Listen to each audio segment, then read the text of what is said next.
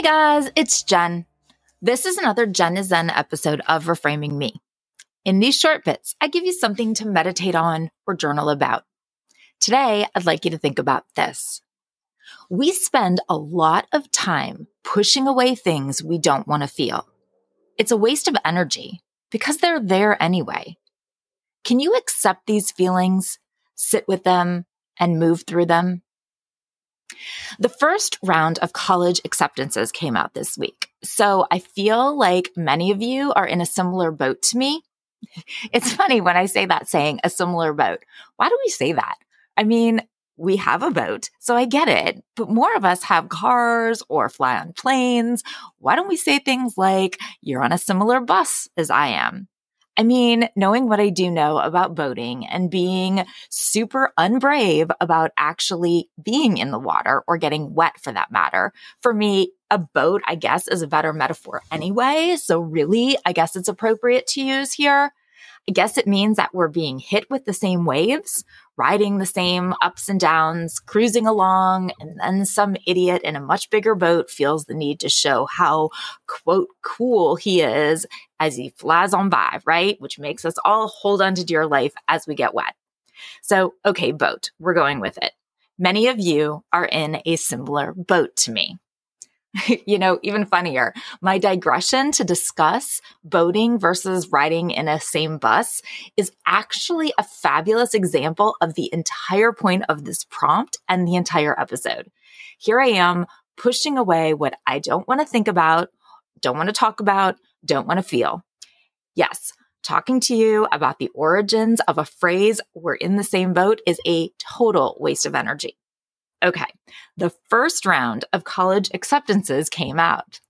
As moms, if you have a senior or have had a senior, I am very sure that you know how I feel. If you have younger kids, I'm still fairly certain that you can imagine how I'm feeling. I have been avoiding talking about it and thinking about it. And when I do talk about it, like when he comes in and sits down to talk to me, he'll be on his phone playing a game and then make a comment about next year, which clearly indicates that he wants to talk. I do talk with him but I can 100% tell you that I am talking on a very surface level, like detached, like how I have always talked to my advisees or my students when they come in to see me. I can tell that I'm consciously not processing that it's actually happening to him or to me or to us. I am pushing this away because I absolutely do not want to feel this at all. I have barely even talked about it here because I really don't want to talk about it.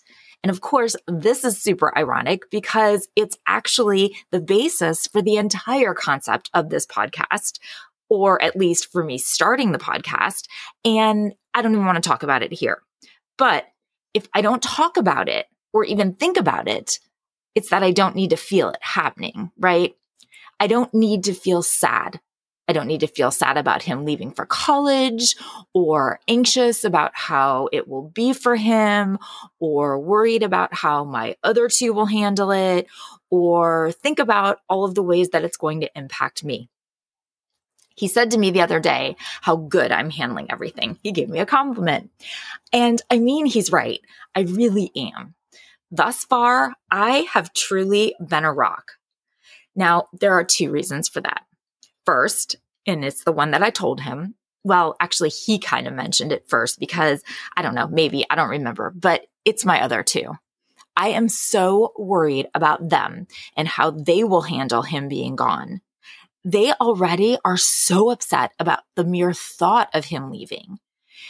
I know I have always been super happy about and like proud of how close my three all are. They have always been each other's best friends. They have been each other's entire worlds. And the COVID years only strengthened that. And now being teenagers, it's like they're even more overlapping in friends and in interests. And now I know what this going away to college thing is going to do to that little trio. So I am finding myself in the position of not being allowed to be a hot mess about it myself because they're a mess and someone's got to keep it together. So that means I am handling things well, much better than I think he expected me to. But the second reason is that I'm actually pushing these feelings away. But I know it's a total waste of energy because I am sad. I'm worried. I'm anxious. Honestly, I'm already heartbroken and I'm still months away. But the reality is, it's here. It's happening. He's graduating. He's going away to college. He's breaking up the band. Well, at least the way we have known it to be so far. And it feels awful. But it's how I feel. And ignoring it doesn't make it not so. And every day, both Apple and Facebook, man, they just beat me up with memories, pictures to look at of a different time. And I push them away. I see them pop up and it's like, I cannot turn my eyes away fast enough. It's like when you're busy with a project for work and another email comes in and you're like, nope, not today. I just can't deal with that run right now. So you push it away. That's how I feel right now. Not today, Facebook. Not today. I've told you that I've practiced yoga for like nearly 30 years now. I've taught yoga. I've owned a yoga studio and yoga is actually quite a foundational pillar for probably my entire being. The practice teaches so much and I know that I need to start listening to it here. When you first get into a yoga pose, if you haven't practiced yoga before, okay, when you first get into a yoga pose, it's uncomfortable. It hurts. You get anxious. You kind of just want it to be over, even. But if you come out of it, the pose doesn't work. It doesn't do what it's intended to do. And if you fight it, you're just wasting energy. Instead, you need to just sit with the discomfort and work through it. Feel all of the feels. The discomfort passes and you come out on the other side and you come out a better version of you. Can you sit with yourself for a minute and look at yourself as a witness, an observer? Like you're out on a hike on a beautiful day and you're observing just what's going on there, what's going on inside of you. Look at yourself from that neutral perspective. Is there anything in your life that you're pushing away? Maybe you're like me and you're pushing away the feelings of sadness and worry about your kids growing up and going to college and moving away. Or maybe you're worried that they're not even going to get into college and you don't want to think about how they will handle that. Or maybe they're lost and they don't have a plan and you know the sleepless nights that will come from the uncertainty of what the future holds for them if you actually let yourself think about it. Many of us get to this point in our lives and we have feelings about our own positions in life that we'd really rather not address, where we're at in our careers or in our marriages or in our relationships or in our bodies. We have thoughts about who we are as mothers or daughters or wives or friends. We have feelings that we would rather just not feel. So we push them away. But we spend so much energy trying to keep them away and they don't actually go anywhere. There's nowhere for them to go. They're yours. What are you pushing away? Are you worried about putting yourself out into the job market or taking advantage of an investment opportunity or letting yourself get involved in a relationship? or starting a fitness journey. So you are using up energy pushing them away.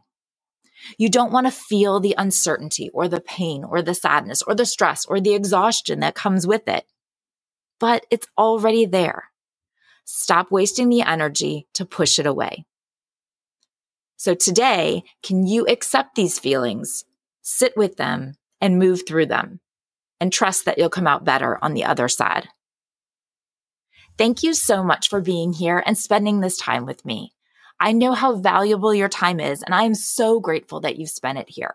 If you've enjoyed the show, please share it with your friends. and maybe even take a second to rate it and review it if you like it. So that's how we can get more attention to our lovely little community here. Please follow the show so that you don't miss out on any new content. Follow me and reach out on socials, on Instagram and TikTok. It's Reframing Me. And on Facebook, it's Reframing Me. And join the Facebook group, Reframing Me, the podcast community. You can email me, jen at reframing-me.com. And thanks again for coming along with me on this journey. Until next time, be well and communicate.